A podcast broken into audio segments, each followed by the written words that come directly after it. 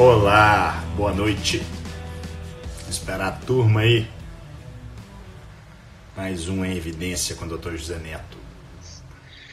Ah, Eric Neves, meu amigo, cadê você? Espero para a gente começar o nosso bate-papo aqui. Neto, churrasco no final de semana do Alimente em São Paulo. Inclusive, boa lembrança, Léo. Nos dias. Eu sou péssimo de data, se eu não estou enganado, 23 e 24 de novembro. Se não for isso, por favor, me corrijam. Eu vou estar junto com uma galera no Alimente, evento sensacional em São Paulo, tanto com grandes figuras nacionais quanto com figuras importantes aí internacionais. Acho que o Eric vai entrar. É, eu vou estar lá, doutor Eric Neves vai estar lá, muita gente, doutora Janaína Endócrino, que também vai estar lá.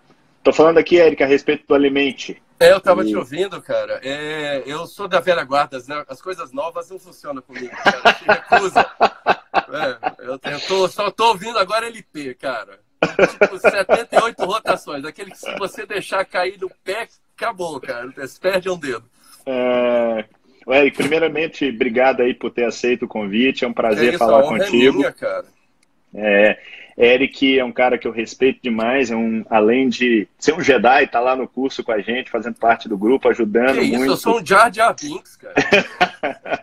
Modéstia sua. E na verdade é um cara que eu respeito demais, tem um conhecimento absurdo, um cara extremamente humilde e que eu acho que faz dele esse grande profissional Obrigado. que está aí presente para essa galera aí de Brasília. Bom, é, eu vou me apresentar porque tem uma galera que pode estar aqui não me conhece, talvez tenha vindo por causa do Eric ou viu por aí na, na net.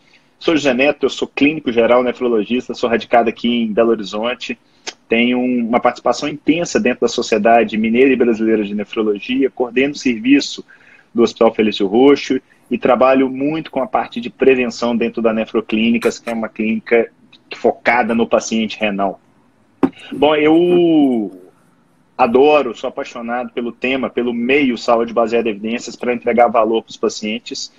E a ideia do projeto do Em Evidência com o Dr. Neto é trazer pessoas que eu conheço e que eu sei que usam do, dos pilares da SBE para entregar valor e trazer teoria para a prática clínica, e eu tenho certeza que o, o Eric é um grande exemplo disso. Um cara que eu respeito, recomendo com frequência para os meus seguidores aí em Brasília, mas eu queria que você se apresentasse, Eric, e passasse para a galera aí o seu background, sua formação, de onde você veio, conta um pouquinho para gente. Então, eu sou aqui de, eu eu tô aqui em Brasília há 30 anos, quando eu fiz minha faculdade aqui na UNB. Fiquei, me tornei clínico generalista, Uh, trabalhei muito em. Eu trabalho com home care hoje em dia. Né? E eu vejo a outra ponta do que acontece com, com quando a gente não faz prevenção. Então, a, a gente está vivendo hoje uma epidemia de, de doenças da modernidade, né? doenças não é, comunicativas, e eu, eu cuido da ponta do estrago que tem acontecido nos últimos anos. Né? Uh, também faço consultório, onde a gente tenta dar um tiro no pé, cortar meus pacientes daqui a 40, 50 anos. Eu espero estar aposentado, não sei hoje em dia, ninguém sabe mais. Mas a ideia é essa, é trazer qualidade de vida para as pessoas. E usando, logicamente, o melhor do que a ciência, do que a ciência pode nos, nos fornecer através da medicina baseada em evidência. O que não é fácil, porque eu, por exemplo, vou dar o meu próprio exemplo. Eu estou aqui no oitavo dia, D8, de sinusite. E a tal história. Sinusite diz, não dê antibiótico, não dê corticoide. E eu não estou tomando. Eu estou melhorando. Mas a minha voz está meio de pato aqui. Então, essa não é minha voz. Semana passada eu estava com voz de atendente de telesexo. Talvez fosse melhor na semana passada. Peça mais quórum. Mas hoje eu estou com voz de pato. Mas é difícil, cara, porque é, são os valores. É, e entra com os meus valores. O sofrimento, para mim, da, da produção incessante de muco, é, não foi tão grande quanto o, o, os riscos que eu vi. Então, assim, eu vou tomar um antibiótico, vou ferrar com minha flora intestinal, não sei que consequências vão ter isso. Só sei que eu não, eu sou uma pessoa saudável que muito provavelmente não vou morrer disso. Então eu não estava tendo febre, eu estava me sentindo bem, não estava acamado, uma tossezinha, vida que segue. Não estava me incomodando a ponto de me levar a, a, a não só a quebrar a diretriz, diretrizes suspeitas para serem mudadas, mas a provocar talvez um dano com o tratamento. Então eu achei que eu estou levando, estou vivo aqui, sobrevivi à live. Então eu, tô, eu acho que é isso que a gente tem que fazer, não só para mim, mas para as outras pessoas, perguntar os valores delas, se elas encaixam com o que a gente tem à disposição para ela ser tra melhor tratada. Né? Eric, você não você pode to impor.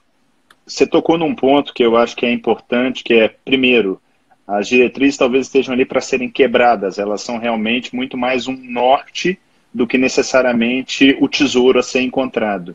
E quando a gente pega, por exemplo, uma recomendação do tipo, que é inclusive uma das recomendações gold standard do Choosing Wisely, não dar antibiótico para uma sinusite aguda com menos de 10 a 14 dias de evolução. Não lembro exatamente o que está na recomendação do Choosing Wisely. Como é que você passa isso para o seu paciente? Porque às vezes você passa, você fala aquilo, ele vai cair no dia seguinte ou 48 horas no plantão seguinte, o sujeito vai sapecar um antibiótico nele e, quiçá, ele vai melhorar e vai ficar achando que você que, é. que segurou a onda. É, não, esse negócio de melhorar é complicado, porque o retorno à média que você sempre comenta, e que é uma, uma coisa matemática, as pessoas tendem a melhorar. Então tem aquela, inclusive, aquela piadinha que a gente faz, eu fiz uma dieta ótima. Em uma semana eu perdi sete dias. Então, assim, é, é, usando ou não usando antibiótico, tem um remédio que eu acho muito interessante, porque a bula dele entrega. É, é, e é isso que é, que é interessante. O caloba, você conhece? Não. É, é, é um remédio que é derivado de uma planta da África, que dizem que melhora o movimento do, do tapete de, de, cílios, melhora a, a, encurta a duração do, do resfriado. Aí você vai lá lendo a bula. Com o, o, o caloba, é, você sem o caloba o seu resfriado dura quatro, dura cinco dias. Sem o caloba, não, com, sem o caloba dura cinco dias. Com o caloba dura quatro dias e meio. 80 reais. É, na verdade, eu acho que a gente tem um exemplo grande parecido com isso e que talvez as pessoas se reconheçam de alguns poucos anos atrás, que surgiu como gripe aviária, depois virou H1N1, que é a história do, do Tamiflu, né? Tá o que aconteceu do que eu preparei. É, As 500 coisas pra gente. É, e, e, na verdade eu já vou até aproveitar, já que você está comentando aí, o Eric, a gente conversando a respeito, pô, o que, que nós vamos falar e tal e ele deu um tema que é um tema, eu acho que pulpitante, que é o. Eles chamam isso de medical reversal, que seria é basicamente é, situações onde provavelmente o mecanismo, que eu canso de dizer que muitas vezes é um canto da sereia, passou na frente da evidência e a gente passou a tomar determinadas condutas simplesmente porque fazia sentido lógico. E dentro dessa linha, tem coisas que não funcionam e tem coisas que, inclusive, fazem mal, né, Eric? Então, já que a gente começou a falar do Tamiflu aí, o que, que você acha dessa história? O que, que você tem de, de background para dar para gente? É, o que é complicado hoje, porque a gente tem tudo para ser baseado em evidência. A gente tem milhares de, de papers sendo publicados diariamente, papers, é, é, estudos robustos e tal, mas ninguém usa. Você tem vários fatores que, que, que impedem isso. Né? Você tem é, Primeiro que às vezes você vai fazer um trial, o cara não pergunta a pergunta certa, né? É, ele vai, é, o cara já acredita tanto na hipótese dele, porque se você se apaixona pela sua hipótese, acabou.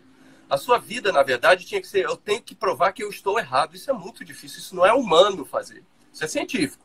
Isso não é humano fazer. Assim, tem nome, né? Tem... Valorizar a hipótese nula.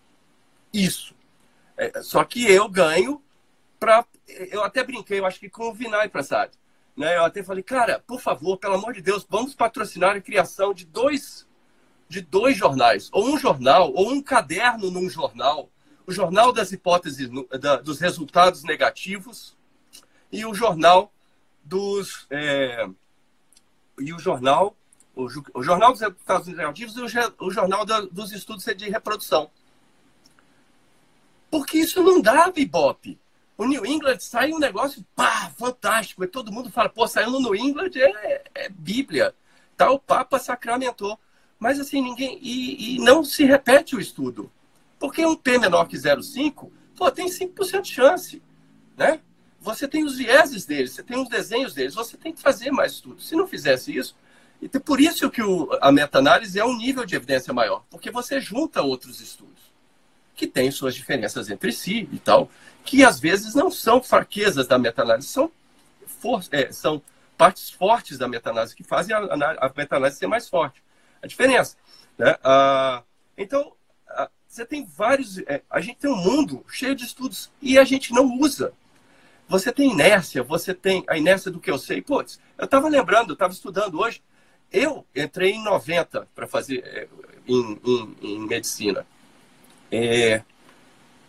Gente, eu auxiliei cirurgia de, de úlcera gástrica, de, de... eu estudei é, vagotomia é, é, super seletiva, que é um negócio que foi para o Beleléu. Né? Mas assim, que as coisas estavam surgindo, a Helicobacter estava pintando, mas o povo ainda estava fazendo vagotomia super seletiva. Assim, a Helicobacter acho que foi é, descoberta, deixa eu ver que ano que eu anotei aqui, 1979, 80, né? O cara ganhou o, o prêmio Nobel em 2014, 2005, né? E as coisas só mudaram, as, as diretrizes só mudaram em 94, quer dizer, 15 anos fazendo cirurgia, 15 anos achando que a úlcera gástrica era o resultado de uma hiperacidez, quando na verdade era causado por uma bactéria tratada com antibiótico. Né? É mais Mas, uma vez a lógica fazendo sentido, né? É. Né? O cara teve que. Você sabe como é que o cara provou, né? O, deixa eu lembrar o nome dele aqui. É uma, uma beleza. É o. Os caras. O Barry Mar Marshall e o Robin Warren foram os que ganharam o, o prêmio Nobel. O Marshall, ele, tá, ele não conseguia falar para as pessoas, cara, é Helicobacter. Não, nenhuma bactéria consegue sobreviver na acidez do estômago.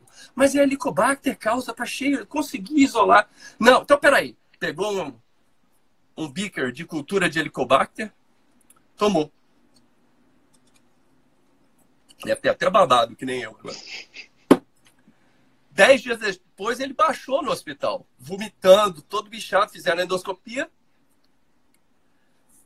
É, é, é, gastrite. Uma gastrite enantemática horrorosa.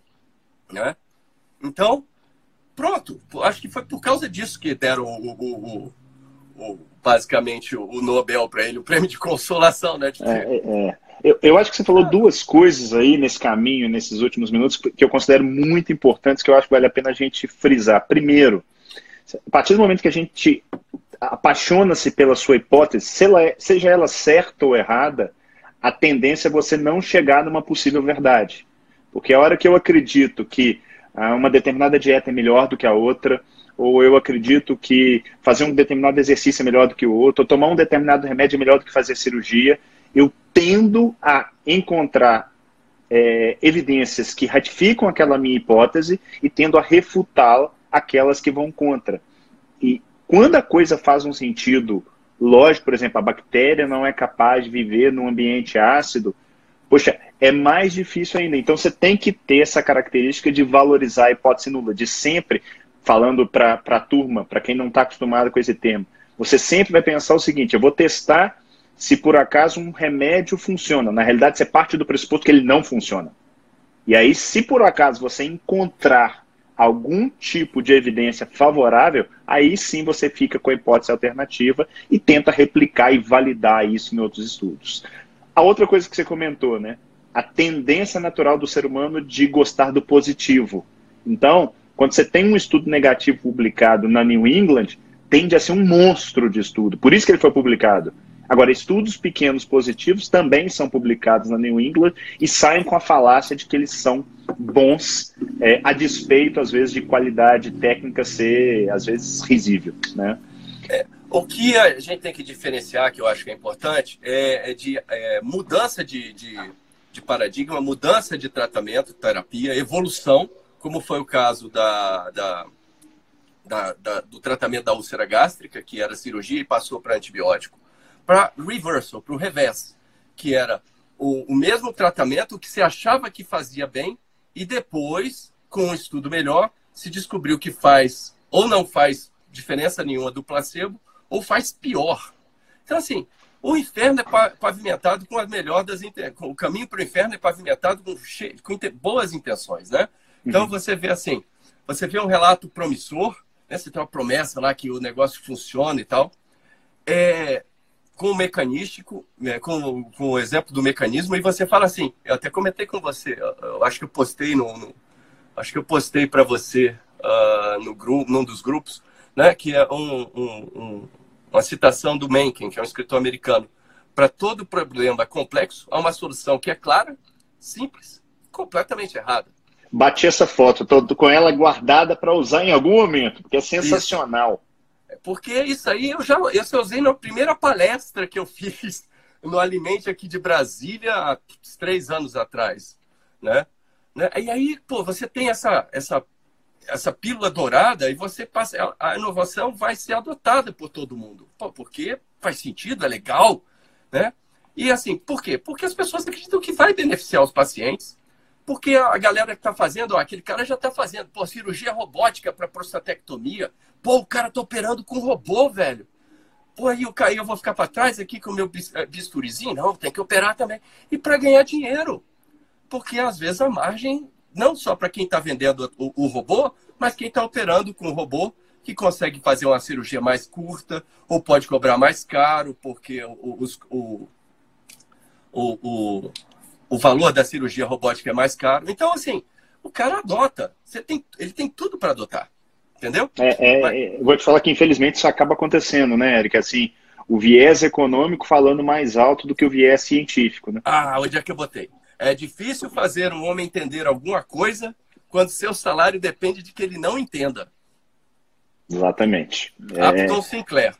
Isso aí é de 1870. É 1800, ele morreu em 1968. Quer dizer, é difícil, cara. E as pessoas. Você sabia? 25, somente 27% dos, dos aparelhos aprovados pelo FDA, aparelhos de cardiologia aprovados do FDA, foram submetidos a um a um, a um, um, um estudo ensaio clínico randomizados? Não sabia, que era tão, é, não sabia que era tão baixo. Só 27. Os outros 8, 73 se tu, conseguiram de algum jeito, fizeram alguns estudos, animais, testaram humanos, não causa dano, mas não compararam para ver se é melhor do que o padrão atual. Eric, Entendeu? pensando em, em medical reverse, um negócio que eu sempre me chama muita atenção é Vamos, vamos, a gente pode ter vários exemplos aqui, mas normalmente intervenções arteriais hemodinâmicas, principalmente em situações não agudas, elas tendem a ter desfechos negativos. Eu dou um exemplo que é muito do, da minha área, que é a hipertensão renovascular. O sujeito que tem uma pressão elevada e que faz todo sentido eu abrir a artéria renal dele colocando um balão, fazendo um balão ou colocando um estente, porque aquilo vai restaurar o fluxo sanguíneo e, em teoria, eu vou ter uma melhora da, da perfusão renal e necessariamente posso caminhar até para uma reversão da pressão. Só que a hora que você coloca isso sobre um, o prismas do, do escrutínio de um ensaio clínico randomizado, o estudo é negativo. E aí eu vou te perguntar o que, que você acha disso. Eu, tem um, um trial que eu sei que você gosta muito, que coral? é o Órbita. Não, Não, o coral do. O, coral, é, do, do, o coral, eu dei o exemplo é o do. O coral é o do, do da hipertensão endovascular. É. Eu queria falar do Órbita, que é um trabalho que, de uma certa maneira, eu estou também abrindo uma artéria, mas aí não na rim, dentro do coração. E quando a artéria está entupida, faz todo sentido abrir essa artéria, porque eu vou restaurar o fluxo sanguíneo ali e o paciente vai viver mais, vai viver melhor, vai ter menos é. infarto. E aí, é isso mesmo? É, deixa eu só falar um pouquinho da renovascular. O coral deu 35,1 contra 35,8. Esse foi o resultado, assim, tipo um, um, um absoluto de 0,7. Quer dizer, uma coisa e, absurda. Eu acho que tem, ainda tem um, detalhe aí na, nessa questão da hipertensão renovascular, que você fala assim, ah, não, tá bom, mas pelo menos eu não vou usar remédio. Não houve diferença significativa na redução do uso das medicações e mais, alguns pacientes da intervenção hemodinâmica, desfechos graves, inclusive morte. Então, não é uma coisa tão é, banal, isenta de né? risco, é. né? tão banal quanto pode pensar. E aí você puxou para o uh, pro, pro órbita. órbita. O órbita é muito maluco, cara, porque o órbita ele mexe num, num, num ponto muito sensível, que é a ética. É o, é o do, first do no harm. Né? Porque o órbita fez uma coisa que seria o ensaio clínico randomizado padrão, duplo cego. Entendeu? Ele, Como é que eles fizeram, Eric? Explica para a turma aí. É uma coisa muito legal. E eu vou dar um exemplo pior depois. Se vocês acharem esse gritante, tem piores. Piores que eu digo assim, hum, talvez mais que peguem mais no nervo. Mas esse o cara fez um, um estudo onde uh, o órbita ele faz o stent, né? Coloca, faz a dilatação e coloca um stent no vaso em pacientes com angina estável, angina crônica estável, aquela que a pessoa tá, não está piorando com o tempo, ela sabe, ela sobe dois degraus e ela sente o aperto do peito, perdão, ela sobe dois andares, tem aquele aperto no peito, dois andares, aquele aperto no peito. Então é aquilo sempre. Só que assim, faz o exame, vê que está entupido, vamos fazer um stent aqui na artéria. Beleza, esse foi um grupo.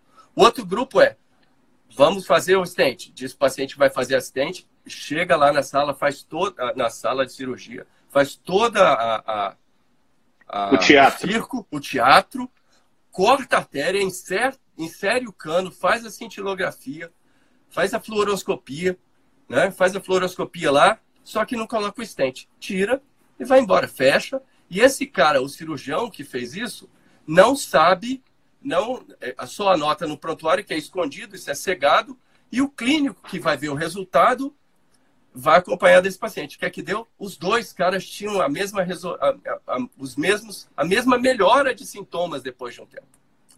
Quer dizer, pá, e tinha melhora de sintoma. Não é a pessoa que não operou teve melhores sintomas. Não, a pessoa precisava ter sido operada. E você discutiu isso no 717 sobre o efeito do placebo. Que eu até quis entrar com você, mas eu estava dentro de uma ambulância e, eu, e a conexão não estava boa, estava barulhenta, eu não tinha como entrar. Mas, aliás, obrigado pelo convite. Adoraria, mas estava tava complicado. O, o que estava acontecendo é que o placebo é importante, mas e, e, só que não é livre de risco. Então você tem que ver qual é. Eu não sei qual é a melhor saída. A melhor saída realmente é não operar, porque tem os riscos em si. Mas como é que você faz o paciente melhorar? Você tem o braço do tratamento é, médico exclusivo, que também teve a mesma, a mesma melhora. Entendeu? Então o tratamento médico melhorou. Então eu vou me é, é, refrisar. É, em vez de operar, você faz o tratamento médico. O problema é convencer que a pessoa que quer uma cirurgia porque o colega dele fez e agora está jogando tênis como nunca jogou antes, entendeu?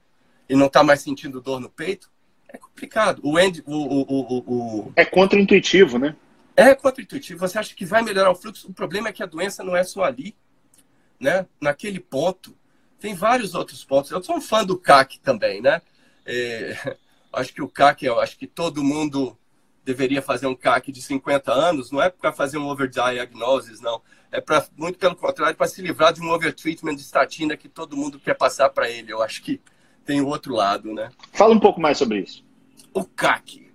Assim, o, o, o CAC é uma coisa interessante. Você, quando você... Talvez algumas, alguma turma aí talvez não saiba é, eu é vou falar CAC. o que é o CAC. O CAC é o score de cálcio coronariano. É uma tomografia com uma radiação mais baixa que vê as placas de cálcio que estão nas artérias coronarianas, soma aquilo dali e dá um número, um score de cálcio, é, para cada uma das principais artérias do coração. Tem um, um, um, um, uh, um documentário que está no YouTube, chama uh, The Widowmaker. Chama, é, e, e, a gente traduziu, o, o, eu mesmo traduzi ele todinho, está muito legal, está traduzido em 12 ou 13 línguas.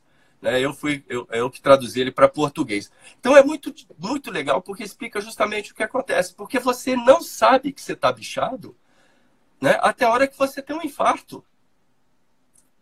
Né? Ou você tem um sintoma grave. Assim, acho que uns 60% do primeiro sintoma de uma doença coronariana é a morte súbita. Não é jogo, eu vou esperar até uma morte súbita. Então, o que a gente faz é fazer análise de risco com a. Uh, é, com desfecho não, com um uh, marcadores substitutos. Então a gente pega o LDL, a gente pega o HDL, a gente pega o colesterol total, a gente, vírgula, né, eles, né, e ficam brincando de risco, né, com esses marcadores substitutos. O CAC é um marcador substituto também, mas ele é muito mais próximo à doença real. Ele vê a doença. Ele não infere que talvez você tenha um risco de ter a doença. A doença está lá. Ele vê. Você vê o um pontinho branco nas artérias, você vê que tá, tem cálcio. E onde tem cálcio, tem placa. O Eric, você sabe, sabe, que eu acho isso assim, por um lado, a hora que você pega o prisma de, ah não, quando eu tenho um score de cálcio zerado, isso pode ser interessante porque ele vai evitar o overtreatment. Mas eu acho que, às vezes, se você sai fazendo de forma universal o score de cálcio, você tem o risco de sim fazer um overdiagnosis, porque o fato de ter a placa de cálcio lá não significa é que necessariamente o cara vai infartar. Então não, a gente estável, cai na, é. na, na, na, na, mesma questão do, da falácia do mecanismo, né? Cai, cai, é... é difícil, é difícil, mas é assim, é aquela. É mas é uma informação a mais que você tem que discutir com o seu paciente, saber o que, que ele quer. Assim, ó, seu score de cálcio deu zero. Um abraço. Te vejo daqui a cinco anos, né? Uh, eu tinha uma paciente, uma japonesa de uns 65 anos, 63 anos, que comia arroz pra caramba, mas o triglicerídeo lá embaixo, só e, e, o colesterol HDL alto e tudo, mas ela, eu não lembro o que, que alguma coisa no exame dela não, não ficava bem. O LDL era alto, ela respondia muito. O LDL dela, LDL dela era 200 sozinho, só o LDL era 200 e tanto. Ah, mas dizem para tomar estatina. Eu falei, vamos fazer o seguinte, vamos fazer um CAC. Fiz um CAC zeradinho. Falei, fiz uma eco, eco, eco Doppler de carótida, medi a espessura da íntima, para indiretamente avaliar a placa mole, mínimo. Só a, o endotélio, não tinha mais nada ali. Tia, senhora tá ótima. Passar bem? Pode ter? Pode. Tem um chance de 0,3% dela ter um piripaque nos próximos cinco anos. Mas, cara, ela tem mais chance de, de ser atropelada, talvez. Entendeu? Então, é um negócio, é, é, é risco. O problema é isso eu, eu brinco que a, a, meteorologia nunca mais errou. Meteorologia não erra, porque ela não diz que vai chover ou não vai chover. Ela diz assim, tem 75% de possibilidade de chuva. Se choveu, ela acertou? Acertou. E se não choveu? Ela acertou também. É, então, eu assim, vou te falar. Você está comentando uma coisa que é, é, talvez para mim uma das frases que mais me, me mudou como profissional é a frase do Osler, que diz que a, a, medicina é a arte da incerteza e a ciência da probabilidade. Então, hoje mesmo eu tive uma paciente, uma paciente de 68 anos, uma mulher, é, absolutamente nada a não ser a idade de fator de risco, com exceção de um colesterol muito elevado, 300 e alguma coisa, mas com um HDL bom, um HDL de 90. E ela estava incomodada com o fato de eu ter tirado num primeiro momento a estatina dela, porque esse colesterol dela subiu depois que eu tirei a estatina e nada mais esperado. Eu fiz com ela, mostrei, sentei, virei o computador, mostrei para ela o Framingham. O Framingham dela dava, mesmo com 68 anos, um, um risco menor do que 10% em 10 anos de um evento cardiovascular. Simulei 68 um... anos é, é, basicamente o risco de uma pessoa de 68 anos morrer de qualquer jeito. Exatamente. E, e, o mesa dela, eu fiz um mesa e aí eu falei a respeito dela. Eu falei, olha, existe isso aqui que é o score de cálcio, que vai mostrar o quanto de cálcio você tem ali. E apesar de fazer algum sentido lógico, o que eu quero aqui é aumentar a minha acurácia de previsão. Então, com o score de cálcio nesses pacientes, principalmente neles que estão gerando algum tipo de dúvida, onde existe algum tipo de incerteza maior, não que você vai chegar na certeza, a hora que eu faço um score de cálcio, se ele vier zero, ótimo, eu fico bem tranquilo, a probabilidade dela reduz ainda mais. Se ele vier positivo, eu nem garanto que eu vou dar a estatina, mas eu tenho como conversar com ela e falar, olha, seu risco talvez seja um pouquinho mais alto do que eu estava imaginando prós e contras. Isso para mim é fazer medicina, isso é para mim é fazer decisão compartilhada. É, não sei o que, que, você pensa a respeito. Não, é, é, é mais uma, uma, uma, informação que você tem para melhorar a avaliação de risco. Porque tudo é uhum. é isso, é avaliação de risco.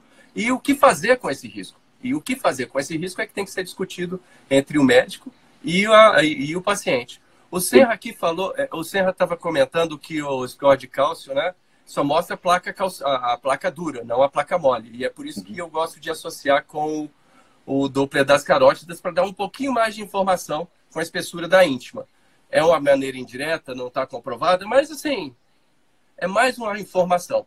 Ah, e o, tem um estudo que mostra que a, a quantidade de, de score de cálcio está correlacionado à placa mole. Então, quanto mais placa dura eu tenho, mais placa mole eu tenho também. Então, posso não ter placa dura ainda, mas se eu não tenho placa dura, eu tenho pouca placa mole. Então, é, no fundo, no fundo, esses scores, por mais que eles sejam falhos, eles são melhores que o nosso achismo. E é muito fácil acreditar, porque tem uma placa aqui, ou tem um score de cálcio ali, que o risco daquela pessoa é maior ou menor em função daquilo que você juntou na sua cabeça. Então, é, eu acho que a, coisa ainda vai mudar muito, Eric. Eu acabei de voltar agora de, de um fórum de inovação, onde se fala muito de inteligência artificial, de machine learning. Como é que a, as máquinas trabalham? Por combinação de dados. Então, esses estudos observacionais que nós temos um monte de VLs, provavelmente isso vai diminuir bastante com a máquina, porque ela vai achar uma série de combinações e já tem máquina dando diagnósticos com acurácia de 90%, coisa que nenhum ser humano consegue em determinados cenários, por exemplo, radiologia. É, você sabe o que, que você tem? É, não, eu entendo, isso faz sentido, mas no papel também mecanisticamente. Você está acabando, você acaba entrando na mesma onda. É, porque é, é, tem um, um, termo que diz garbage in, garbage out. Entra lixo, sai lixo.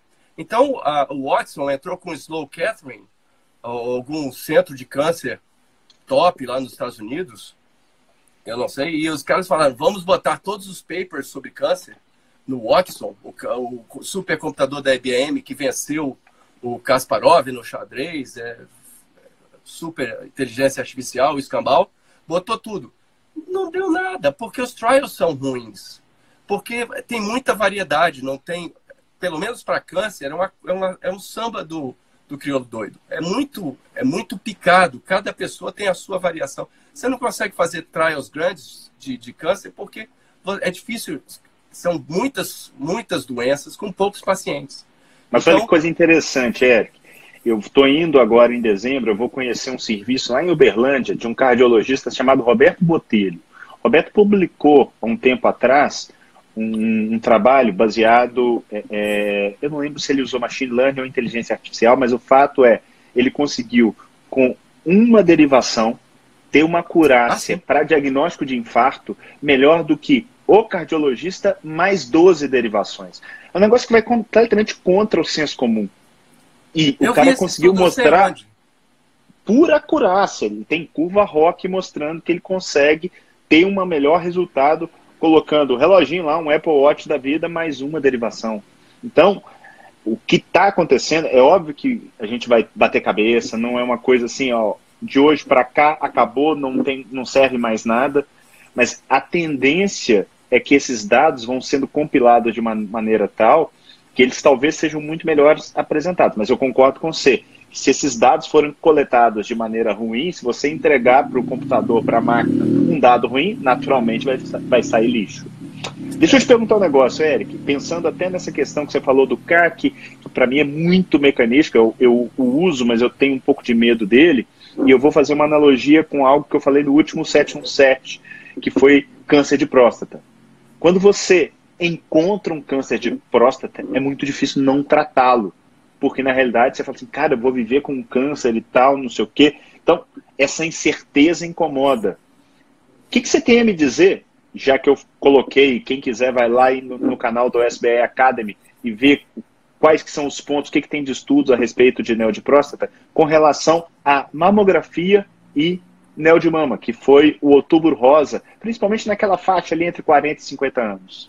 Pois é, 40 e 50 anos é uma, foi uma reversão clássica, né? Porque o, a, a, diretriz mandava você fazer a mamografia entre 40 e 50 anos, anual ou bianual, cada dois anos. Então, é... só que o que acontece? Você tinha uma. Você detectava certos cânceres. Sim, você vai fazendo o exame e você detecta, você tem os positivos. Mas você tem muitos falsos positivos. Nessa idade, inclusive, porque a mama ainda é mais densa, a mamografia não é um exame bom, não enxerga bem, tem muitos fatores de confusão, não fica uma imagem, muitos fatores eh, que atrapalham a imagem, né? A, a, a, o tecido não mostra os detalhes de uma possível lesão. Uh, então, o que acontecia? E é uma, é uma época onde, devido à exposição aos hormônios, você tem nódulos. Então, a pessoa se palpa. Ai, meu Deus, tem um nódulo. Tem uma paciente de 32 anos, cara. Ela ficou um ano estressada por causa da sombra do câncer de mama na cabeça. Pô, até ela fazer a porcaria da biópsia excisional. 32 anos, sem história na família. Eu, pô, só faltei pegar ela pelo baixo e falar: minha filha, esquece isso, vida que segue. Mas ela não conseguia entendeu? Porque é difícil. Pô, tem um nódulo aqui, o Birrades deu, deu indefinido.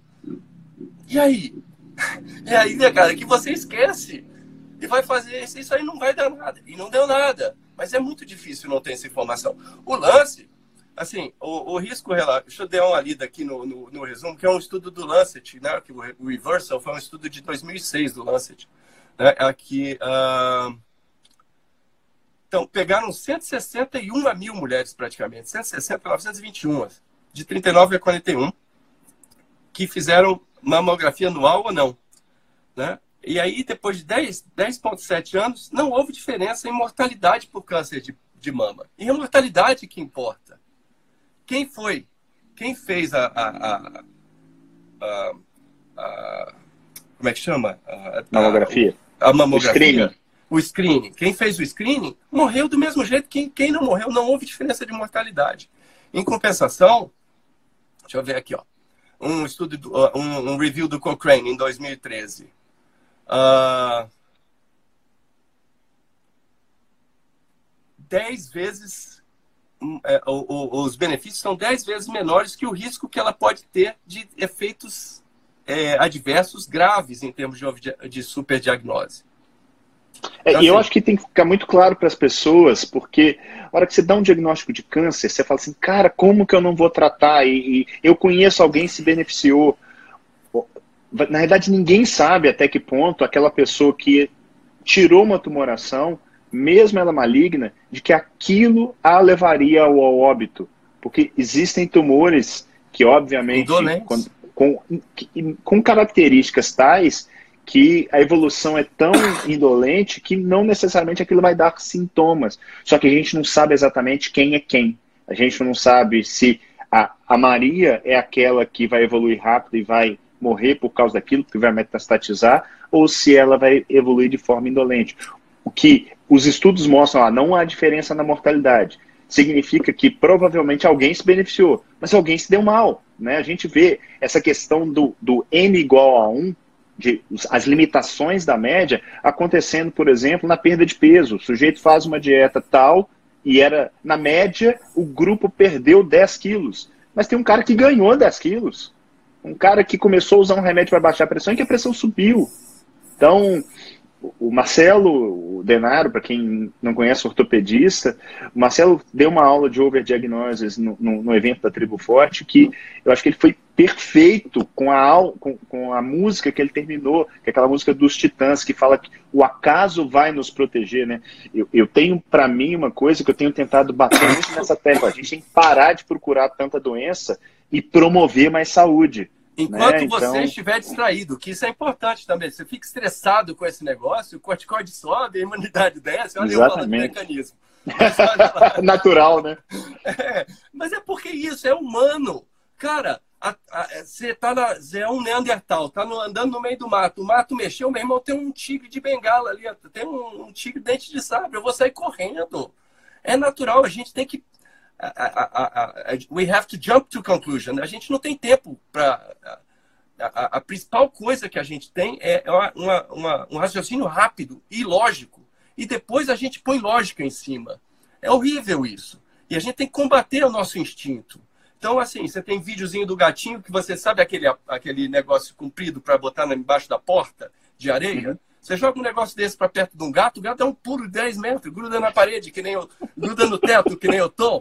Por quê? Porque ele falou assim, é uma cobra. Ah, não era, ele desce. Porra, mas ele não vai ficar, será que é uma cobra? Porra, deixa eu ver se a foceta, não sei das quantas, ela é venenosa.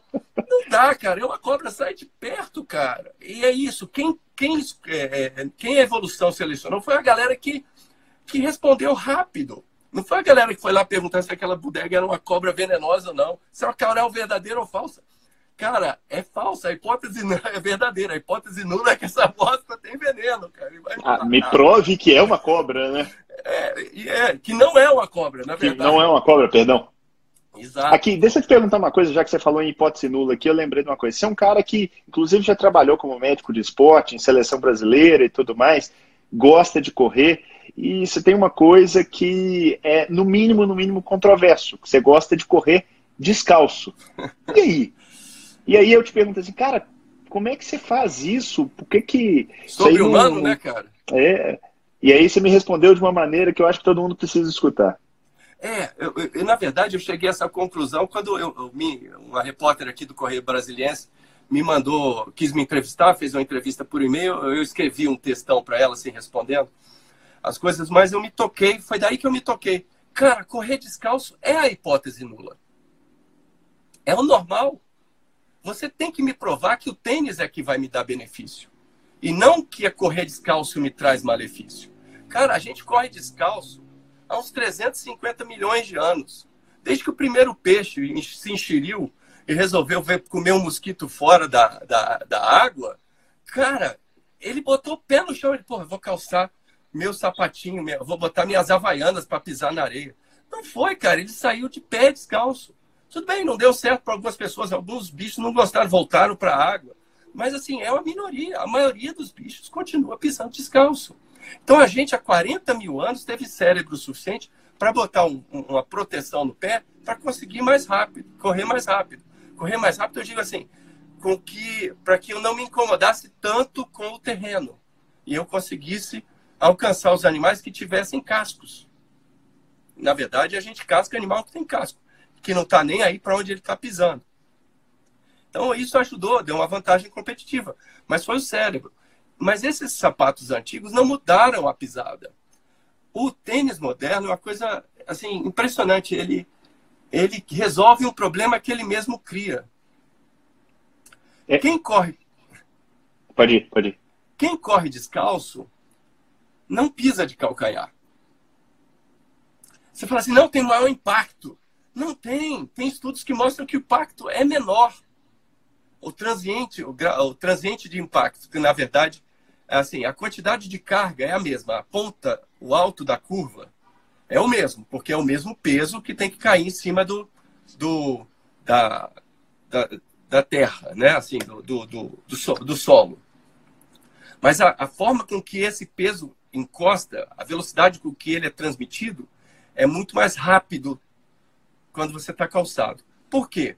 porque você pisa calçado, e eu tenho uma amiga minha que ela começou, entrou num clube de corrida, ela corria na ponta do pé, aí o professor virou para ela e falou, não, você tem que correr de mata-borrão, você pisa com calcanhar e rola. Falei, vou matar esse cara, matar esse cara, você era uma corredora instintiva, corria correto, o cara te corrigiu. E ela falou, ah, pois é, agora eu não consigo correr mais. Eu, eu tá vivo à toa, cara. tá, tá estragando mais e, gente. e olha para você ver como que a, a, coisa se repete, né? Faz muito sentido colocar um amortecedor, né? Vai ter menor impacto. Mas no fundo, no fundo, o que, que importa? O que, que é o desfecho clínico? Mesmo a sua explicação de correr descalço vai, e não, tá lesionando mais?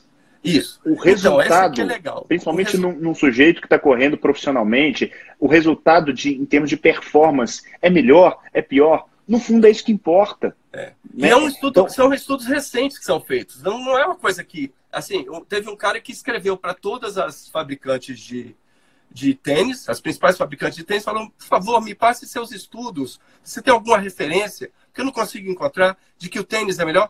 Nenhuma delas respondeu, uma delas se dignou a escrever, acho que foi a Socone. Escreveu assim: não temos. Não, pelo menos é. ela não recebeu, é lógico, não preciso de estudo. Exato. Porque, porque assim, ela, meu medo ela, era responder isso. Né, mas é, mas a ideia dela é que ela, ela é uma coisa que tem, ela é completamente enviesada. Ela vive disso. A função dela, ela, o salário dela depende dela não entender que não precisa de tênis. Ela precisa de um tênis cada vez maior, um tênis de R$ 1.300, e aqui a pessoa, porque as pessoas são imediatistas. As pessoas não querem trabalhar para conseguir uma coisa. Elas já trabalham o dia inteiro, elas conseguem dinheiro. E com esse dinheiro elas querem comprar o resultado. Então isso uhum. atua. Como é que eu vou jogar mais futebol? Eu vou comprar a chuteira do Ronaldinho. Como é que eu vou correr mais? Vou comprar o tênis do Kipchoge. Entendeu? Como é que eu vou fazer? Como é que eu vou emagrecer? Vou tomar uma pílula mágica. Passar perrengue, se esforçar, sofrer, ninguém quer. Mas é necessário. Para certas coisas não tem jeito. Entendeu? Você. Eric, ah. É, a, gente vai, a gente vai se encontrar aí muito em breve aí no evento Alimente, né, no dia 23 e 24 de novembro, agora, em São Paulo. E, se eu não estou enganado, você vai falar a respeito de óleos vegetais, certo? Isso. Pois é, e eu vou estar lá falando a respeito de proteínas. Inclusive, tem uma galera super interessante, convidados nacionais e internacionais. Então, aí, quem ainda não se inscreveu, eu acho que é o momento ainda de estar de tá lá com a gente, trocar experiência. E eu queria que você me falasse, na realidade, até para fechar o seguinte: a gente se conheceu muito por causa desse mundo da nutrição e cada vez eu me convenço mais que ao lado de outros pilares como movimento, sono, saúde mental, é isso que vai mudar o mundo em termos de doença crônica. Então eu queria que você desse um ampassão a respeito do que, que você pensa disso, é, porque eu, eu vejo, por exemplo, a gente poderia falar, sei lá, do estudo acorde aqui, onde se valoriza muito um desfecho substituto e se subvaloriza desfechos clínicos. E isso o tempo inteiro está acontecendo, né? Então eu queria que é. você usasse isso aí para dar uma mensagem para a turma. É, ou, ou, ou, as coisas estão, ou a gente está mudando o jeito, ou a gente está realmente mudando o estilo de vida nesses últimos 50, 70 anos, ou está todo mundo virando X-Men né? Está tendo uma, uma, uma, epidemia de mutações genéticas e epigenéticas e as pessoas estão tendo uma, um, no, novos superpoderes de engordar, de ter diabetes, de ter câncer, de ter infarto. Assim, não, não tem como em meia geração? O cara morava no Japão, o pai dele não tinha doença do coração. O cara nasceu no Japão, aí ele sai do Japão, vai para Los Angeles, tem doença do coração em 40 anos. Por quê, meu Deus? É porque uh, os, tem radiação em Los Angeles e não tem no Japão? Não, não é mutação, é estilo de vida. Então é isso que a gente está é, é, é, mirando errado. Eu acho que muitas das coisas que estão sendo feitas e estudadas hoje em dia são na ponta errada. São os efeitos e não as causas básicas, do root causes, as causas raízes, que está embaixo. O que o Souto no evento é, é no, na Tribo Forte de 17 botou uma raiz, uma, uma árvore, a raiz está lá a Coca-Cola, o salgadinho, as porcarias, e em cima está floreando a doença, meta, a síndrome metabólica. Esse slide é meu. Ah, é seu? a gente se troca, né? Eh, troca figurinha, literalmente. Né? É a árvore da síndrome metabólica. É, pô, a gente fica aparando os galhos, cara, quando o negócio está nascendo lá da raiz. A gente está regando aquele negócio com porcaria e você vê porcaria lá em cima. Então é complicado, é complicado. Então o acorde é uma coisa ridícula, cara. Porque você, mecanisticamente, você pensa assim, acorde foi um estudo que foi feito para ver se diminuía a mortalidade se você diminu... tratasse mais os diabéticos, tratasse melhor. Pô, galera tá com 8,5 de, de, de hemoglobina glicada, tá, o açúcar está muito louco, está muito alto, vamos baixar isso aí, vamos tratar bem essa galera, vamos deixar essa galera abaixo de 7. Tá? Vamos usar tudo que a gente consegue para baixar abaixo de 7. Pô, conseguimos a hemoglobina glicada, caiu para baixo de 7, que beleza. Morreu mais gente. É, por quê? Porque é muito caro você fazer um estudo de longevidade, de imortalidade. Você tem que esperar um bom tempo. Para desfecho é, secundário, o desfecho duro, desfecho clínico, mortalidade, diálise, é, amputação, é, retinopatia diabética, cegueira, isso demora para acontecer. Baixar... Tem mais, né? Tem o como, né? Porque é... você baixar a glicemia não significa necessariamente você tratar a root cause. Ah, certo? nem me fala que eu quase saí no tapa com um geriatra dia desse, por telefone, graças a Deus. Mas porque o cara tava, queria deixar a mulher, porque no último guideline da geriatria diz que para geriatra não tem que baixar, tem que uh, velhinho tem que andar com insulina, com hemoglobina glicada 8,5 por causa do risco de, de hipoglicemia. Eu concordo. Do seu jeito, tá certo. Do meu jeito, ela não tem. Porque o que dá hipoglicemia é a porcaria da droga que você está entupindo ela. Se eu tirar o carboidrato, o fígado produz sob demanda. Precisou, ele faz. Não precisou, ele não faz glicemia, glicose. Então é, é, mecani é, é, é uma abordagem completamente diferente. E eu vou abordando a causa raiz. E ele fica abordando sintoma e causando iatrogenia. Exatamente, doutor Eduardo Serra está ratificando aqui esse comentário do Eduardo endócrino, também um Jedi aí, nos ajuda e brilha no nosso grupo lá com, com a turma do curso Saúde Baseada em Evidências. Érico, a gente está caminhando para o final. Eu é. queria te deixar um espaço. Primeiro, eu queria te agradecer demais. Obrigado por ter aceito, por ter batido esse papo aqui comigo. Eu acho que acrescentou muito para essas pessoas que hoje estão nos assistindo aqui. Lembrar que o, o, o Em Evidência com o Dr. José Neto essa live fica disponível aqui no Instagram por 24 horas, depois a gente sobe para o canal do YouTube da SBE Academy e muito, muito em breve nós vamos caminhar para o podcast, que é uma mídia que eu sei que você gosta e eu também gosto demais. Então, obrigado. Palavras, sem palavras para te agradecer e, por favor, suas mensagens finais aí. Que é isso, gente. Foi o prazer foi todo meu, a honra minha estar parte, fazendo parte do, do, do, do SBE Academy com vocês. Esse convite é um, é, realmente vai para o currículo. Estou me sentindo honrado. O, é, gente, eu separei tanta coisa para falar. A gente, a gente podia ficar umas 12 horas conversando com isso. Eu acho que você não ia dar a ninguém no final. Mas assim, a gente ia se divertir, né? Tem muita coisa aqui impressionante para a gente falar sobre as coisas que, as besteiras que a gente acha que está fazendo certo e está fazendo errado. Isso dá uma aula, hein? Isso, nossa, é, é, tem que chamar o Vinay para dar essa aula, cara. O cara fez um estudo de 10 anos, ele compilou os estudos de 10 anos do New England e viu que só é, que vários deles foram reveses. Entendeu? É, é, é, é toda hora a gente está mudando. 50% do que a gente aprendeu na, na, na faculdade está errado, vai ser mudado. O problema é que a gente não sabe qual, né? Exatamente. Então, assim, eu queria. Tá, tá faltando três minutinhos, rapidinho. Queria agradecer mais uma vez e, e dizer que uh, me é, pedir desculpas pelos palavrões. Eu fiquei é, é, inspirado pela live de ontem do Sorrentino com o Ítalo Marcili, que vão estar tá lá no Abilimente. Assim, vai ser um negócio é, muito bacana, porque não adianta só saber o que, onde você quer chegar. Você tem que saber o que você quer e você tem que saber como conseguir. O Marcili, o, o, o, o nós também, o Sorrentino, uh, vai ter gente falando de meditação, vai ser um negócio mais, eu detesto essa palavra, holístico, né? mas eu acho que faz parte, entendeu? Tem que agir como toda, a gente não é só um ponto. Mas vai lá, Neto, muito obrigado. Pode dar as suas palavras finais aí. Galera, muitíssimo obrigado. Contamos com vocês lá no evento Alimente.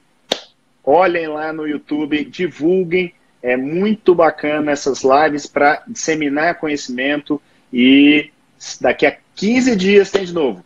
Quinta-feira, 717 da SBE, às 7h17 da manhã. Eric, obrigado, obrigado por todo mundo. Nos vemos Valeu. na próxima em Evidências com o Dr. José Neto. Valeu, grande abraço para ti. Valeu, Falou, um abraço. Tchau, tchau. Valeu, gente. Grande abraço. Fiquem com Deus. Foi papo sensacional, realmente. Conversar com o Eric é demais. E tô ansioso aí pelo evento Alimente que está chegando. 23 e 24 de novembro, vou estar falando de um assunto que eu sei que muita gente tem interesse, que é proteína. Valeu?